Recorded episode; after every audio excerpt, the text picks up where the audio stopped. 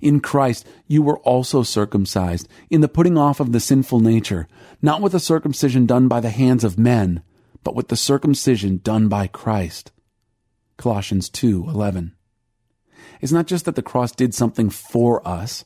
Something deep and profound happened to us in the death of Christ. Remember, the heart is the problem. God understands this better than anyone, and he goes for the root.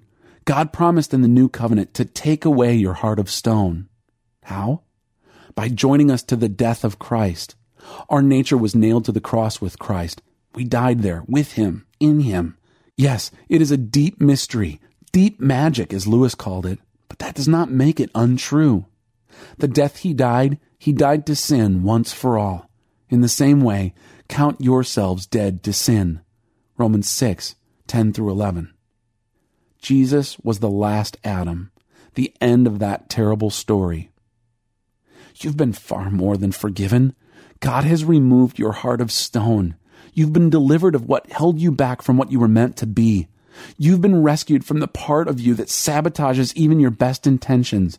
Your heart has been circumcised to God. Your heart has been set free.